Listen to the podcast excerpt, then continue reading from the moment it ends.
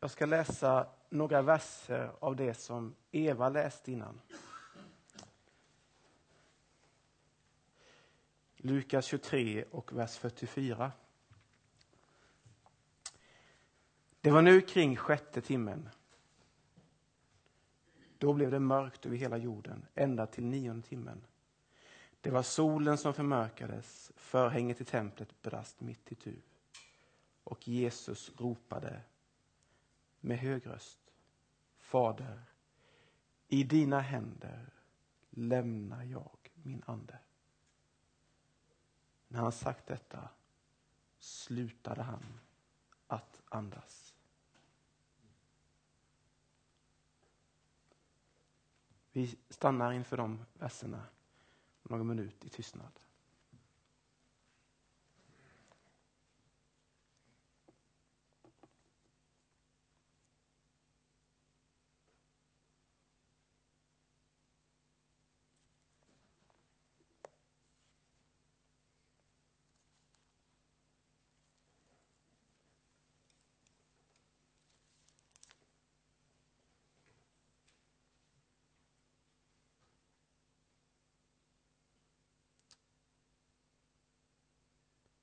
Tack Gud för orden.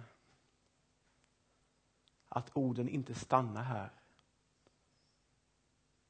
Men tack Gud för att vi just nu på något sätt får försöka leva oss in i din kamp och din död. Vad den betyder för oss idag. Amen.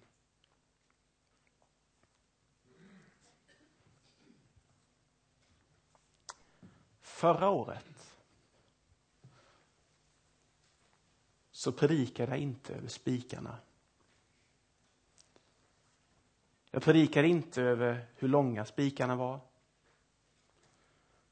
Jag predikade inte över hur vassa taggarna var som stack in i huvudet. Jag predikade inte över piskslagen. Jag predikade inte över risporna på kroppen. Jag predikade ingenting, någonting, inte alls någonting alls om hur arga soldaterna var. Ingenting om Stora rådet. Jag predikade inte ett ord om fariseerna. Men jag predikade om ett enda ord. Ensamhet. Jag predikade om att Jesus, han genomled smärtan. Han genomled pinan, han genomled allt det jobbiga. Men han var ensam. Det predikade jag om förra året. Jesus alltså, han var helt utlämnad till sig själv. Han var ensam. Vi läste där. Fader förlåt dem, ty de vet inte vad de har gjort. Och i sin ensamhet överlämnade han sin ande.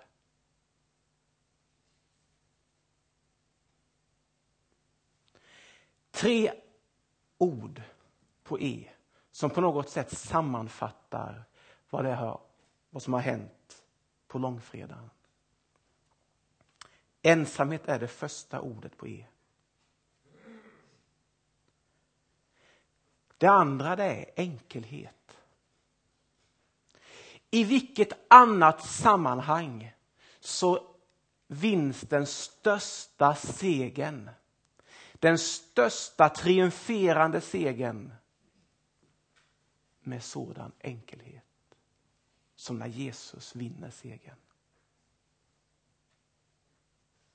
Det mest logiska vore att det kom in en stor trupp, stora hästar, stora sablar, stora svärd, vassa spjut går in till kejsaren, river ner templet, och triumferar över hela den romerska och den judiska makten. Det vore det mest logiska. Men inte när Jesus är med. Nej, då är det i enkelhet. Enkelhet på det mest barbariska sättet av alla att dö på. På så sätt triumferar Jesus över ondskan. Han triumferar över ondskan, över makter, över kejsare, över strukturer på det mest, av det mest barbariska sättet som man någonsin har dödat människor på genom korsfästelsen. Så vinner Jesus livet. Enkelhet. Det första ordet var ensamhet. Fullständigt utlämnad. Det andra ordet, enkelhet. Om du skulle stannat här vid, vid enkelheten och ensamheten, då skulle vi nog få lite problem. Men det tredje ordet på E, det sammanfattar vad framtiden är. Evinnerligen. Alltså Jesus genomled ondska, han genomled ensamhet, han genomled spikar, han genomled det mesta. Men denna seger leder till en evighet, en evinnerlighet där segern bara inte bara är till nästa kejsare kommer eller nästa kung kommer. Nej, det är en seger som leder i evighet till himmelen för dig och mig. Det är alltså en seger som går ifrån det jordiska korset till den himmelska evigheten.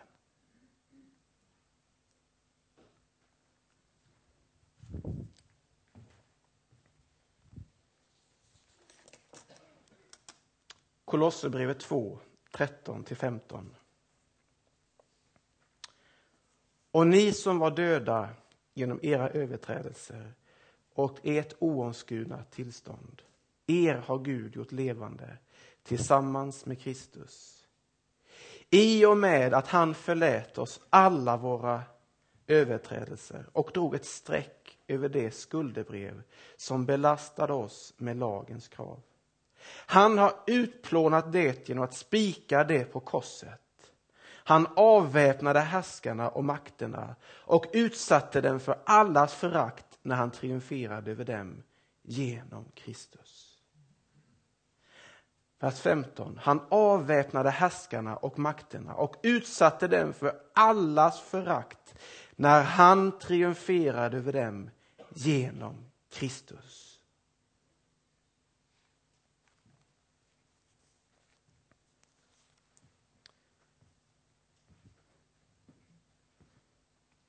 Utan evigheten hade inte segern varit något värd. Utan att korsets barbariska ja, död hade lett till evigheten, då hade det varit en märklig Gud vi haft att göra med. Men nu leder korset hela vägen fram till evigheten. En lite svår bild att jämföra det här med. Det är när man sitter och tittar på OS. Jag tittar aldrig på curling mer än när det blir vinter-OS var fjärde år. Jag har ingen aning om curling annars. Men i år har jag följt lag Anette Norberg. Deras borstteknik är fascinerande. Antingen så borstar de för att det ska gå på ett visst sätt, skruvas på ett visst sätt och träffa exakt rätt i boet. Eller så borstar de för att motståndarlagets klot ska flyga så långt det bara kan efter en viss linje. Men de borstar och de borstar för att klotet ska gå så lätt och så bra som möjligt. Man kan säga väldigt slarvigt att Jesus seger, Jesu död, Jesu pina på korset. Det var Guds sätt att borsta vägen för oss hela vägen till en gemenskap med Gud och Jesus själv i evigheten. Det är alltså så att borstningen har gjorts klar för dig och mig i och med segern på korset. Det är så att säga en öppen väg. Tack vare ensamheten. Tack vare enkelheten. Och tack vare att det leder till evinnerlighet. Vid något tillfälle har jag suttit och vakat någon natt. Jag jobbade i hemtjänsten och när någon blev väldigt dålig på slutet i livet så satt jag och vakade. Höll en hand, klappade en hand försiktigt, lite på kinden. Man hörde hur andetagen blev tyngre, tyngre och tyngre. Man hörde hur andningsuppehållen blev längre, längre och längre. Man kände hur fötterna blev kallare och kallare och kallare. När man sitter där i ensamheten, i enkelheten och tänker att nu väntar en evinnerlighet för dig. Då kan man inte annat än känna en tacksamhet för vad Jesus har gjort genom segern på korset. Genom livet som gick ifrån död till liv. Som just nu väntar på att få ta emot den här personen i evighet och leva med honom eller henne i evighet. Våra andetag här idag är inte oregelbundna, är inte andningsuppehåll, men samma enkelhet, samma evighet och samma ensamhet kan just idag fånga våra hjärtan så att vi får inse att korset, segern på korset, det är inte bara en seger i barbariskhet. Nej, det är en seger för dig och mig i evighet. Där Jesus säger på slutet Fader förlåt dem, för de vet inte vad de har gjort. Han säger till dig och mig idag jag har förlåtit er vill ni vara med mig i evigheten. Amen. Tack käre gode Gud för att du med din ande helt enkelt vill möta oss precis där vi befinner oss just nu. Tack käre gode Jesus för att den seger som du vann på korset den död som du besegrade på korset, den lever just nu i evigheten. Och att du väntar på att vi ska ta del av den seger och det liv som du vann för vår skull här på jorden. Herre, kom med din heliga Ande in här idag. Så att segern och livet och kraften drabbar oss här idag. Så att vi inte bara stannar vid död, vid spikar och ondska. Nej, utan vi stannar och fortsätter vid din seger. Amen.